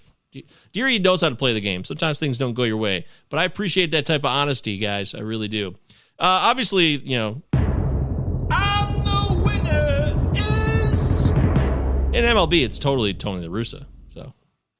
Oh, absolutely. Yeah, he's a piece of shit. oh, the guy you're about to say, Govier. Yes, yeah, you called it, Chad. That's right, Tony Russa, the MLB manager who did us the most in fantasy, especially with the lineup manipulation, uh, the lack of steals for some of the guys on the White Sox. It's an easy call, and he's a big, big target that we all love to shit on. And by the way, Deary, uh, we didn't mention this. Charlie Montoyo got fired this week, and that Yeah. really surprised me. I agree. I was like, whoa. Yeah. Uh, we were doing the MLB mock draft that day when somebody mentioned it in the live chat. And I said, wow, I thought he was. I know they had a. They got swept in Seattle last week in a four game series. That hurt. But they must know something on the inside where they're like, we have to make this change now because we want to still make the playoffs. And don't forget, Deary, also, we have the wild card set up. There's another extra spot. There's three wild card spots now. It's it's just so interesting because they're they're 47 and 43, and you know they're in the hunt for the wild card. Obviously, they're out of it in the East, but that's just because the Yankees are like 90 games above 500. But it, it's surprising to see a you know team that is in the race and doing you know pretty well. You know they're probably have regressed a little bit to what people thought they would do this year, but I mean they're right in it. And I think if the playoffs started today, they're they're in. Yeah, that's a fair point. I got to tell you that. Chad says here, I heard a report that the locker room had divided on him. Mm, I wouldn't be that'll do it. surprised. I wouldn't be surprised to hear that at all. Okay. Next award here on the Palazzo Podcast All Star Break Awards.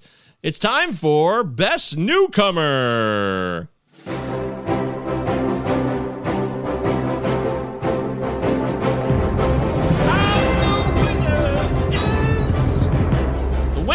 Is, for me, Best Newcomer in 2022. I don't know how it's not Spencer Strider. That deserves it. Matt Brash was what a lot of people thought maybe would be the best newcomer to start the season, but he might be the winner of a different award we'll show you shortly. But Spencer Strider deserves the best newcomer. He came on the scene, made the opening day roster, was used in bit of a long relief that was spread out over five to six day periods initially. And then eventually he was used as a starter at the end of May, and he has taken off from there. He doesn't go deep into games, but he gives you, he struck out nine guys in a row to start a game recently. Yeah. That's it. I mean, that's incredible. Uh, I, I just think it's Spencer Strider. Maybe there's some other possibilities. You guys could throw them in the chat, but that's my guy. Deary? Uh, it was the guy that I had as well. I mean, obviously, like uh, the obvious answer, if you're talking like rookie of the year, it's like you know Bobby Witt Jr. or Julio Rodriguez. But the reason it's Spencer Strider is because this is not something that we saw, um, and I, everybody was just waiting for him to get a spot in the rotation because he was so good out of the bullpen. And you know, he's had an 11 game, 11 strikeout game, a 12 strikeout game, two actually two 11 strikeout games. He's he's been fantastic. Uh, you know, even the games where he's walked three guys or four guys, like he's able to get out of jams, uh, doesn't give up the home run, and you know, guys throws 98. He's really, really impressive. Yeah, best newcomer. You, I mean, you can make the case for Julio Rodriguez, of course. In fact, I mean, but I think newcomer is somebody who kind of comes on the scene, like you just eloquently described here. You're right. We knew about Witt and Julio Rodriguez, and it's a bit of a, it's a bit of a curveball, if you will. Hello from Spencer Strider. Uh, all right, let's uh, bounce around here. Let's try the player people wasted the most FAAB money on this year. Who will be the player people wasted the most FAAB money on this year? And the winner is. Uh, for me, the biggest waste of FAAB money is probably Josh Lowe. Yeah.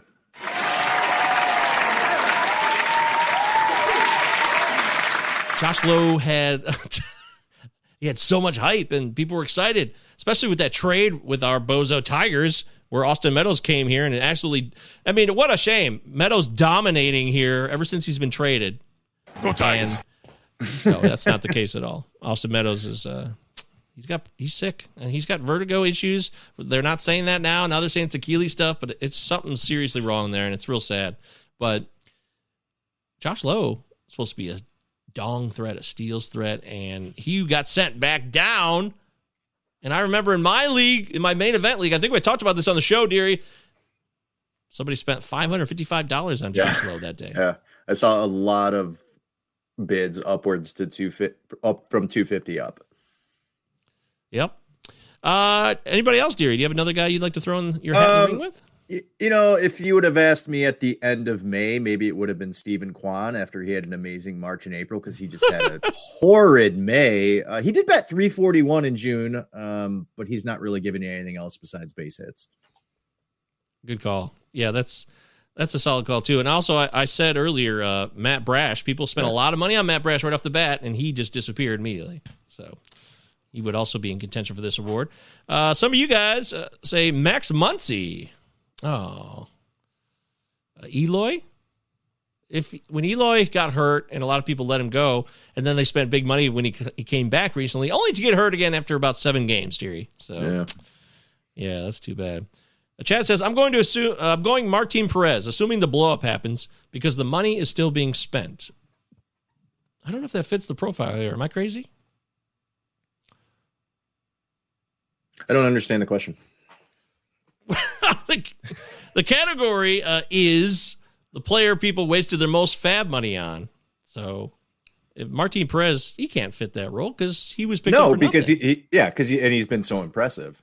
So it's like what you're getting from him now, like uh, you know, some of the other like low, you got nothing from. Oh, Chad saying Perez will bottom out. Well, yeah, of course he will, but nobody spent big money on Perez. I God, I hope they didn't, but maybe they did. Uh, Maybe uh maybe Well, they saw also- what he did and It also could still be worth it. You know, you got two months of really good Martin Perez. Uh, okay, that's fair. All right, we're doing the Palazzo Podcast All Star Break Awards. We just did Josh Lowe. Man, poor Josh Lowe. He's still in MLB, though, trying to do his best. Uh, He was the player who was, a lot of people wasted the most FAAB money on. We've had the manager who screwed us. That was Tony La Russa. Best newcomer, biggest surprise hitter. Taylor Ward was mentioned, of course.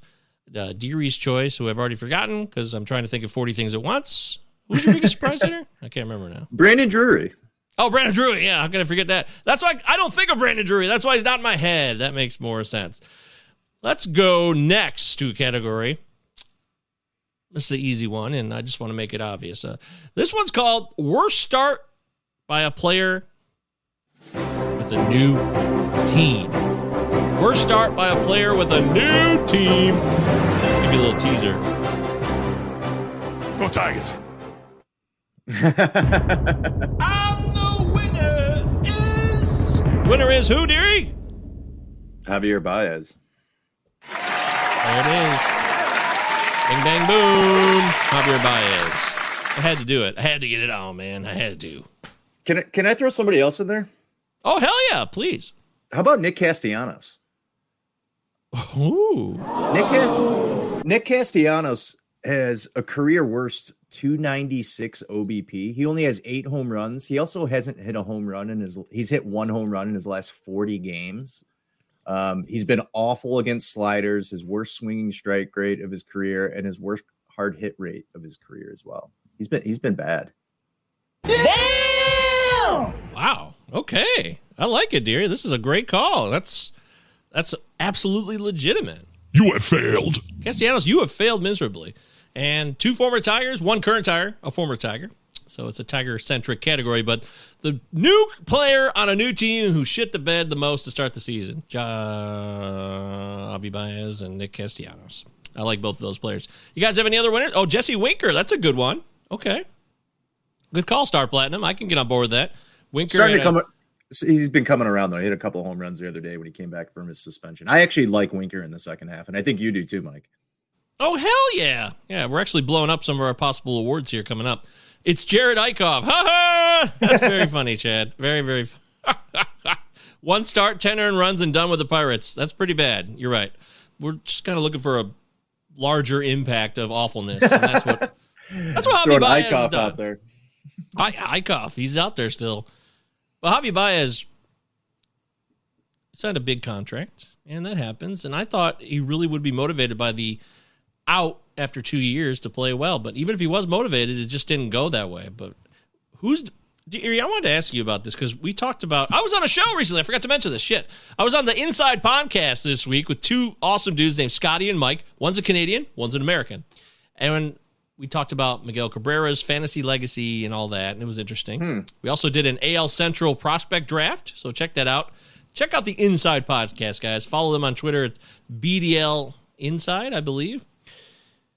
But I wonder, Deary, do you see that Miguel Cabrera is having a negative impact on the team? And that's part of why they struggle. I'm talking about his presence Mm. um, in the locker room, and they're trying to go in a new direction. And he's he demands a lot. I mean, he's rightfully so. He's a Hall of Famer with a big ego who he's got to know within inside of himself that he's not he knows he's not the same player that he was but maybe he really doesn't know that and he's not outwardly projecting that and that causes confusion think about the day-to-day operations of a clubhouse Deary and all that shit do you, is- do you think there's anything there or is that just total who knows I, I don't think the day to day. I think he has a positive impact in the locker room. I mean, he's revered. A lot of players really like him. I think what really hurts is sure he's batting 295, but he's a singles hitter who bats third, fourth, or fifth on your in your lineup. Like this guy should be batting seventh or eighth, where he would serve better for your lineup. Like you need to have guys that hit home runs and have extra base power and and the, the middle of the lineup. I mean, I guess in the end it doesn't matter because no one else can get on base in front of him. So he's just hitting these, you know, crappy singles. And yeah, when he's on the do you really path- think hey you think aj hinch chooses to hit him third or fourth i have to think he demands that no way he chooses that that's what I i'm w- thinking about too Yeah, I mean, if he's if he's smart, he'd be like, okay, here's my seven hole hitter, here's my eight hole hitter. But also, like he like he he makes the most contact of anybody on that team. he has the highest batting average on the team. He does. It's all empty shit though. It is. It is. Can't move. I know he's. I know he stole a base recently. Whoa! Yeah, because they threw it in the outfield. he was gonna be out. And the problem is, like, we're he's not going anywhere. He's gonna be here next year. I know. That's what I talked about on the Inside and I, Podcast. was and I think we're gonna see it. I, I think next year we see it where he he struggles to hit 240. I, I think it's just it's bound to happen. I mean, he's gotten really lucky with some of the base hits he's had this year. Hmm. the guys on the Inside Podcast were under the assumption that, oh yeah, this is a farewell season for him because he's going to the All Star game because this new No. legacy thing, which is a new option by the commissioner to add two old timers to the All Star game. But I told the guys, the guys, no way, he's not. He has Yeah. another year in a contract, and there is no plans for him to go away. This is not the farewell season. Yeah, and I still think he wants to climb up some of those ranks in terms of hits. And I don't know if he'll hit another home run again, but Star Platinum says, I think they would idolize Miggy because he's a living legend. You know, He's batting 300. Look at the rest of the team. Yeah, but it's not, that's surface stats. You know that. You got to look at, there's no run production there. It's just a bunch of singles. Like how many of his hits are singles? Yeah. There's no power there. It's low. It's like 700 at best, I feel like. yeah, I'm gonna bring it up. I think it's low, especially for the 3 4 hitter. Um, Needs to be somebody who can produce more than that. I know other players around him have stunk. 679. It's actually See? the worst of it's actually the worst of his career. and he's Yeah. batting two nine, and he's batting two ninety. Boom. There it is. Uh he's betting 300. Okay, yeah, we covered that. 300. My thing with Baez is it isn't exactly that far off from the mediocre level he was at for the end of his Cubs tenure. Okay. Well, maybe uh maybe I held him in too high of esteem. Maybe I I, I blew it. It's fair to say that. Uh Profar activated, Trout out, Eloy out for the weekend. Profar's back already? I thought he was going to be out longer with that concussion. he had a violent collision with CJ Abrams. It's been what a week. Wow. Yeah, it was last Friday, Saturday. It was like literally a week ago, and he went on the seven day IL.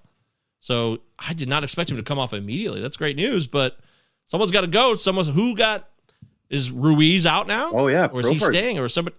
Profar's in the lineup tonight. He's batting leadoff. Well, he'd been playing well before that happened too, so I'm not surprised to hear that. Yeah, is Ruiz- Ruiz, going Ru- back to the minors now? Ruiz is uh he's on the bench. He's still up. Hmm. Oh, somebody had to go. I wonder if they got a pitcher. Like Nick Martinez went on the IL. Is that possible? I don't. Anyways, uh, you guys could all find this stuff out in real time. I don't need to spitball on it. All right, we're doing the All Star Break Awards here. We'll do a couple more and then we'll call it a day. And yes, Deary is right. I threw all of this on him like right before he got home from work and we started the show. So it's poor preparation. And you know, it's just not acceptable. It's we just got to be honest about it. But knowing that, you might actually be somewhat impressed with the work we're doing right now. So just saying, it's not terrible. Uh, All of these categories and the It's not terrible. it's not the Well, it's- winners we've it's- it's- chosen makes sense. Yeah, exactly. All right, let's try this one. This is a fun one. It's time for. Oh, yeah. That would make sense for another category. Not this one, though, of course. It's time for the best undrafted relief pitcher in fantasy for 2022 in the first half. Now, undrafted has there's context to this. So when I say undrafted, I'm probably I'm talking 12 teamers, not 15 teamers or deeper. I'm talking 12 team leagues. This guy was probably not drafted. I want to give you context, not like completely. Unless you have one that you're like, oh, I- I know it's this guy because he was completely undrafted everywhere. If you have a better selection, but I think I know who wins this award. Deary, do you have an idea? Uh no, because I probably have a different guy than you do. I actually don't even have a closer. Really? A relief pitcher who's not a closer, who's the best? Wow. Okay. Well, I'd love to hear about You got to remember, I had like three minutes to put this together, so I was just looking at some of my teams. I mean, are you gonna go with? Uh, are you gonna go with uh, Daniel Bard? Of course, that was my absolute number one selection. Daniel Bard, well deserving. Drafted late. I drafted him late a couple times towards the end of the draft season, but universally ignored and not Oh, wait, expected I to be did- the closer, oh. Deary. I'm sorry, I did have Bard on my list. yeah, 19 Yeah, you would because that's an easy call. Yeah, yeah. Yeah. Um, yeah. It's either it's Daniel Bard or somebody like Clay Holmes who was unexpected. Yeah. If you play in holds leagues, uh, Anthony Bass has been amazing. He's got 15 holds, ERA at 1.4, uh, whip under one. He's been amazing in holds leagues. Uh, Tanner Scott has 12 saves now, and he Mhm. wasn't drafted at all.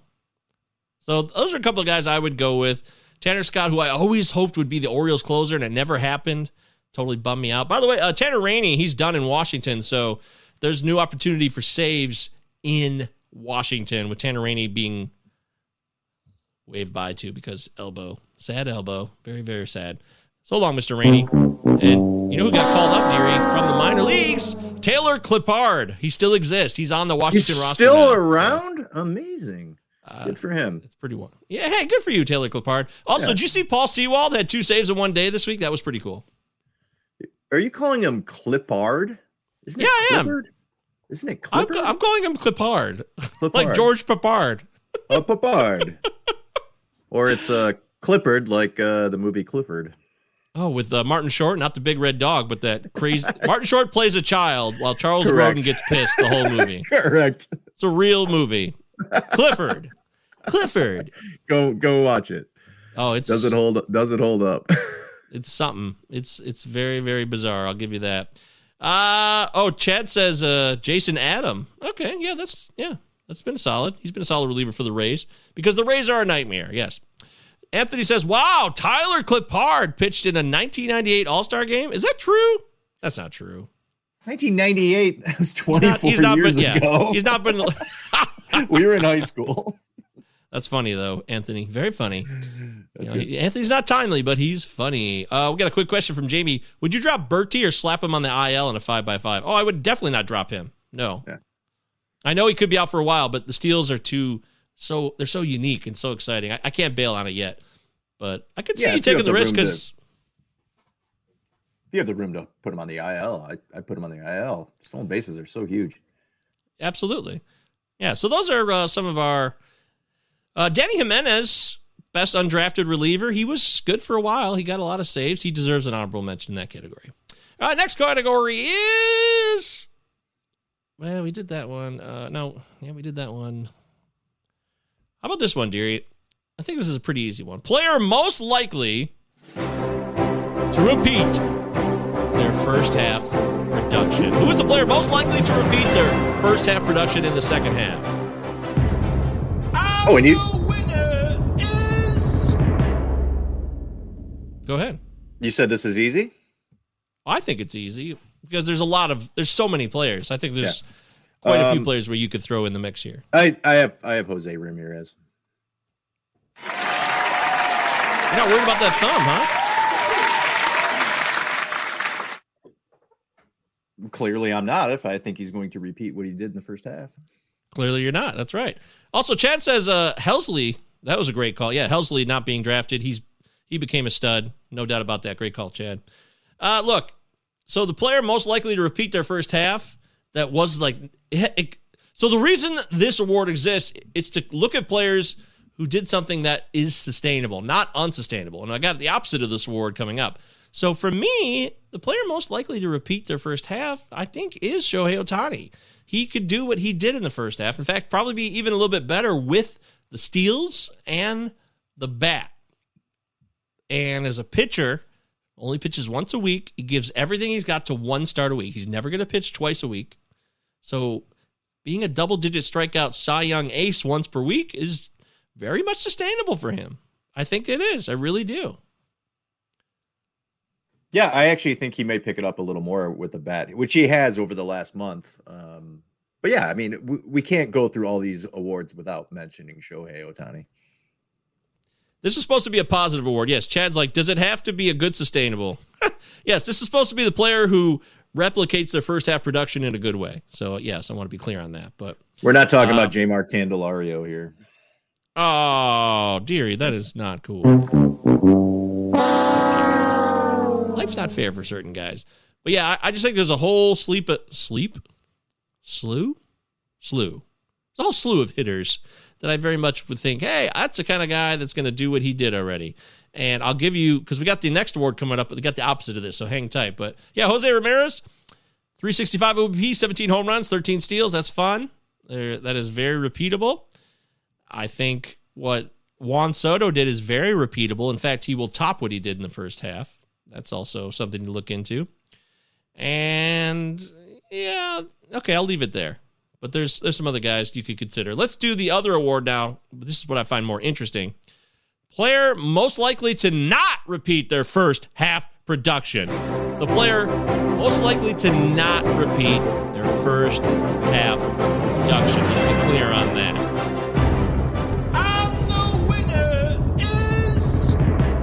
I've got an easy pick on this one, Deary. For me, Okay, uh, go go ahead. I'm actually, I I didn't get to that one yet. I'm I'm going to tell honest. you if this so this is easy. This is uh, Aaron Judge. There's just no way Aaron Judge will repeat what he did in the first half. I know it's oh Star Platinum's right there with me. Bingo. We're see Star Platinum. We're on the same wavelength, my friend, because we also know what is sustainable and what is not, and it just ain't. It just ain't how it is, my friend. So I've been on this bandwagon for a little while now. In fact, Fantrax has been posting these quick hitters on Twitter. Follow Fantrax on Twitter if you will. I write there. It's fun. I also write about football. If you guys do football, check out my football stuff. But I've been posting these second half. Who's the player most likely to slip in the second half? They're kind of like these awards. Uh, who's the player who's going to break out as an infielder in the second half, things like that. I picked Aaron Judge as the guy who will fade as an outfielder or whatever it was in the second half. It's yeah, as Chad says, it's easy slam dunk call. Yep, I agree.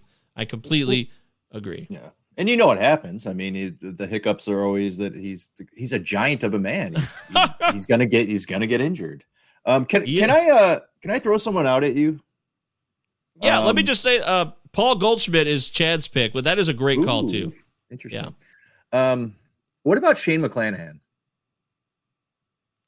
Now, I'm not saying that he's going to have a bad second half, but his first half has been so amazing 1.71 ERA, K per nine at nearly 12.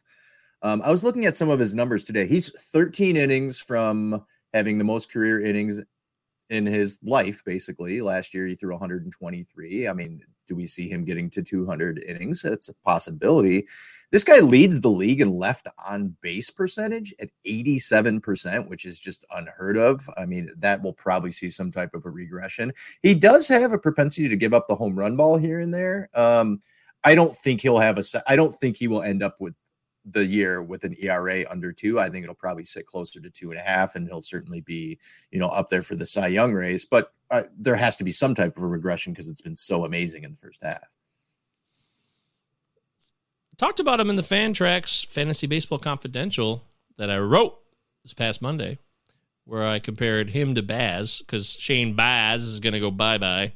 I didn't know that at the time that Baz had an elbow injury, but he had given up a massively, massively disappointing performance, a stinker in Cincinnati last Sunday when he gave up seven earned runs. So, for people who were asking me a couple months ago, hey, you got Baz or you got McClanahan? It's clearly McClanahan. But your point being, is he capable of doing what he's done? It's so good that it probably has to come back just it's, a tad. it's yeah, it's so good that there has to be some regression. Yeah, I mean, he could win the Cy Young and still be really, really good, but still not be quite where he's been in the first half. So he doesn't he doesn't walk guys. That's a huge bonus too. He shouldn't get into trouble with the command, and that that should mean if he gives up a home run here and there, that could hurt him. But it should limit any type of massive blow up outings. It really should. Yeah, that ground ball rate is amazing. And, you know, um, when your ground ball rate is above 50%, you're not going to give up the home run. Sure, his home run to fly ball rate is a little elevated. It's, you know, almost 17%. But, I mean, guy's a ground ball pitcher and gets out of jams. Sure. No, that's a good call, dear. I like that. That's definitely somebody who would fit in this category. Player who second half most likely to be the opposite of their first half, or player most likely not to repeat their first half production. McClanahan is a worthy candidate. Uh, some of the other guys here, you, you already talked about Goldschmidt. That was an obvious one, Chad. That's a good call. Uh, let's see. Especially with the Dodgers' history of playing with usage for guys, reaching innings, innings limits. He's talking about Gonsolin faltering. Yeah, we talked about that. He says it's more likely Gonsolin falters than Shane McClanahan. Well, I think, I think. Deary would agree. Yeah, we both would agree with that. Yeah. All right, very interesting. Uh, let's do one more, and we'll call it a day here on the All Star Break Awards for the Palazzo Podcast. Dear, the, why don't you get? You could pick the last category we haven't done Ooh, yet. It's okay. Player's choice, Uh, whatever one you want to do. Let me see what's on here. How about. Can I just mention the uh, best one game performance? Uh, there's two, there's two that were just amazing this year, and it's only because I had both these guys, and that's Trevor Story and Joc Pederson both having three home runs, seven RBIs, and eight RBIs. You know, Story also had a stolen base that was really good. Um, Yes. But what I really want to go to is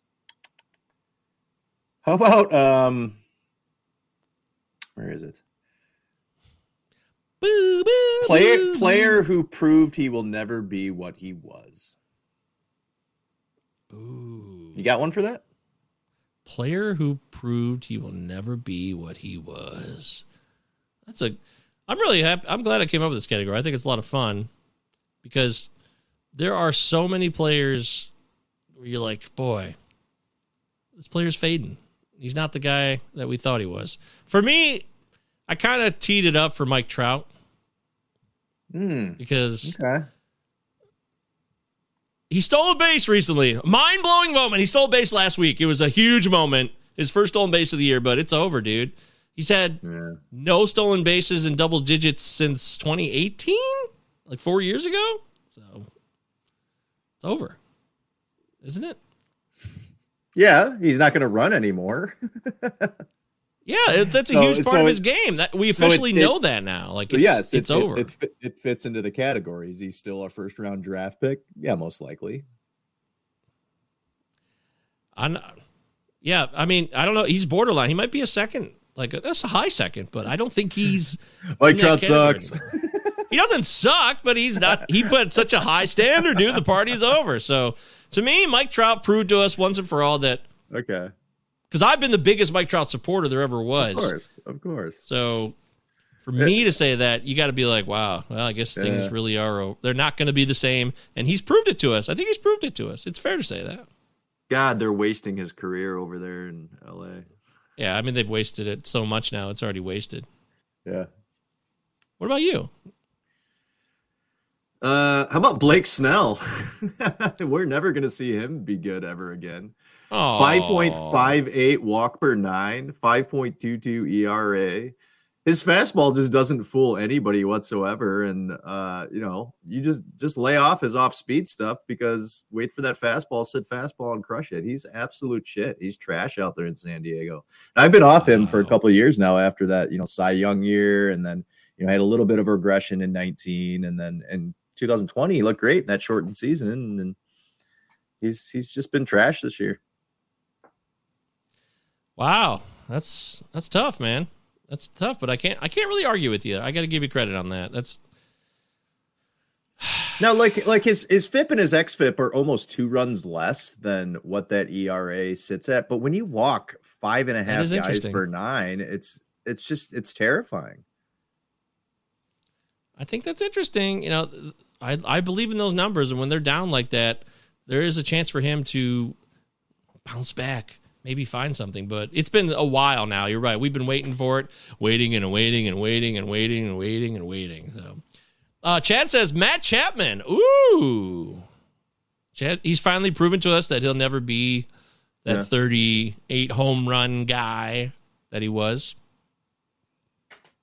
That's fair. fair. That's a good call.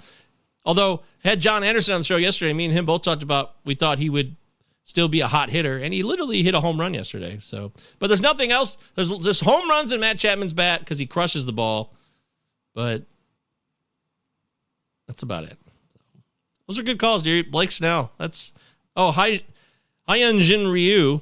Yeah, I think we already knew that though, but that's still a good call. You could put that in this class. We knew that he had shown us that he was fading, and now it's it's definitely over. But those are some good good calls on you guys' part. You guys are great at this. It's been a lot of fun. I hope you guys found it interesting, useful as we close the book on the first half of the 2022 season. Dear, it's the third year we've been doing the show. It's always fun to do it. We get to talk baseball. We get to crack jokes. We get to hit dumb buttons, have a few laughs. We get to connect with all the people in the live chat who make their comments. And I'll tell you, I enjoy it. And oh, here we go, real quick. Uh, Ruiz is batting ninth, so he's still around and he's starting. What? Yep. Because uh, All- all these- all these- lefty. All these sources are trash. like no, not, not the people that are commenting here, but like you go to like ESPN or like Yahoo or um, you know, Fangraphs, and it's just like, I, what is right? Okay, Ruiz is batting ninth. I feel like they just changed it. Yep. They Oh, probably cool. did. Yeah. Good for him. Uh, Star Platter says, "Remember when Snell dropped the Buddha on his toe? I don't remember that. When did that happen? No. Why is uh, Chad says why is Jo Adell batting fifth and Brandon Marsh batting ninth? Because Brandon Joe Marsh sucks. Adell, Brandon Marsh stole some bases recently. He's he's not been god awful lately. I'll say that. But Jo Adell, he's also back in the bigs. Another guy we need to take note of. That I thought Adell would get traded, but it looks like he's staying. And now with Mike Trout being out with these back spasms, there's an opportunity for Jo Adell to play. And he looked good in his first return the other day. He went two for five. I think he stole a bag even. So that's promising, right? It is promising. I swear, I'm not trying to get out of here. All right. Well, yeah, it looks yeah, you look blurry. It looks like you got a bogus connection over there too. Um, Uh, do I? Uh, uh, oh, 2018, Buddha on his toe in the bathroom taking a shower. Oh, break, breaking news, Mike. Um, I shot under 80 for the first time in my life in golf. How about that Shit, that's fantastic, man. Congratulations. That's a big moment. Yeah. Shot How did you I do shot a- it? Shot a 79. I had two birdies, um, eight pars. I had one double bogey. But the the craziest thing was, uh, so I was keeping score on the the card, you know, the paper card on your cart, and then I also have an app where I was keeping score. So I mean, I'm on the back nine. I get I get to the the last hole, and it's a par three, and I look at my app, and it says I'm at a 74 because I hadn't added anything up the rest of the round. I was like, holy shit! I'm like, wow! I'm like, I'm only five over. I thought I was like seven over. I was like, oh, this is great. I can like, I can bogey the last hole, and it won't even matter. So then I go out and I birdie or I par the last hole, and then I count it up on the sheet and it says 79. What I had done on my app is I accidentally put a par when I actually had double bogeyed. So I was going into that last hole thinking, oh, I can just fuck around and I can bogey, no big deal. But if I would have done that, I would have shot an 80 and not a 79. Wow, dude. That Wow, that was dude. a wow dude moment. Holy cow. I, I had a uh, possible I had a possible eagle putt. I was putting for eagle on a par five. I actually like bombed a drive and then hit my second shot like 225 yards, like 12 feet from the hole, and then like rimmed out Wow. an eagle. It was it was amazing. was that Bushwood? It was. Of course it was. You had to it be, was. Yeah. Yeah. It's your Yeah. home course, man. It, it's I don't know. Actually, the the conditions at that course are great now, um, and it's only like 30 bucks, and I know that I know that course so well. Some people are saying that you gave yourself one extra stroke just to get under 80. Is this true? I'm a lot of things, but like I'm not a cheater. And if I've played this many rounds with not shooting under 80, I don't think I would ever want to lie to myself about shooting under 80. That's what I would think because it's such an accomplishment after so many years. Why would you want to Yeah, cheat yourself yeah. to that point? So I love the And- chase too, because I mean now it's over. Now I can just quit because I'm never going to shoot like a 75. That's never going to fucking happen. why not? That's just impossible. It's impossible. I'm not that good. Well, we'll see. Shave five Got- strokes off your game. You never know. Got got better, but Jesus. How No many mulligans, mulligans. says Star? Play with mulligans. Oh, know, Deary's taking No offense, guys. Come on now. he takes his golf game very seriously. Well, that, that's a great note to go on. Congratulations, Deary. That's a big moment. And, you know, 75? I don't know. I think anything's possible. Kevin Garnett said anything's possible. So Never. I'll just be remember that, folks. I'll be shooting 85s the rest of the summer. Yeah, well, the older you get, the worse you get down the road, but you're still in your prime. So let's take advantage of what we all got here, folks. Jamie says, well, have a Mulligan's here in town. It's a food restaurant. A Mulligan's. Ooh, that Okay, sounds well, good. Sounds good. Like they a got a good uh, Reuben. They got a Reuben sandwich. Ooh, a Bennigan's. yeah, they got, they got a Monte Cristo. Yeah. I used to work at Bennigan's. I know you did. Yeah, you actually went to that job that day for that game. That's so dumb. You have to regret And- that. Yeah, and then like a week later, I was fired for stealing food. I know. So like, it was pointless. Congrats. That's a great store, says. Uh, it's a great score. Star Platinum is impressed. That's well done. Yeah, the 2006 Ohio State Michigan game, number one versus number two. Bo Schembechler just died. Just before we knew that maybe Bo Schembechler wasn't that great a man. Uh, but anyways, at the time, and Deary had a job and he had to go to it. Bennigan's on a Saturday and he wins. Uh, it would not always be the case, but I think Deary was trying to turn over a new leaf there, trying to prove something. Yeah, you know how many jobs I I've would not have gone. randomly I've randomly quit because there's like a sweet concert or an awesome game going on, or just Exactly. people are or just like people are going out to have fun, and then like that's the time I put my foot down to be like, oh no, I'm going to work today. Exactly. It's a We shitty restaurant job. Similar. Like I could have got that same job anywhere else in fucking town three days later. Yeah, who gives a fuck about that job? Oh, eh, they end up losing though, so maybe it's for the best. But Yeah. 42-39, Shawn Crable, that personal foul late in the game that sealed it. So. All right, that's it. That's the show for this week. We want to thank you all so much for your time and energy. The Palazzo Podcast, two L's, two Z's. Utah, on Twitter. give me two. You can find the Patreon and the Discord is free. It's all pinned to the top of the Palazzo Podcast Twitter handle. Post stuff during the week on the Twitter handle. You can check out uh, my He Left Us series. I'll some nights I'll post the league leaders for the night in Left on Base. That's always fun to see who could have what could have been. Uh, there was a huge one recently. I swear it was like a it was, was a a big one. I can't remember. Wasn't there a nine? Yeah. Yeah, Randy Arozarena was up there too, and it was somebody else. It was a nine. And I was like, shit, that is not good. But uh it just reminds us of what could have been, because, you know, we all want Could have been dead on a Sunday morning. Exactly. Something like that. Let's see. Uh, oh, because I used the hashtag on this. So, oh, yeah. That was a Arozarena. That was July 10th. That was the other day. A niner for Randy Arozarena. Awful. Yeah, nine. Woo! That was that's the season high. That's as high as I've seen. 'Cause you don't get much higher than that. There was Yuli Gurriel had eight. That was two days ago. Good job, Yuli. So there it is. Yeah, check that out on my Twitter handle at MJ Govier. G O V is in Victor IER. Chris Deary, C Deary 1999. Deary is in dearly beloved. We love doing the show, the Palazzo Podcast. We hope you guys have a great weekend. Enjoy the All Star break. Uh, in the meantime, we'll be on the Discord and all that stuff. You can find us there. Let's let Russell Crowe take us home. Bye, everybody. Right, lads. Now, I know there's not a faint heart among you. And I know you're as anxious as I am to get into close action. But we must bring him right up beside us before we spring this trap. That will test our nerve. And discipline will count just as much as courage.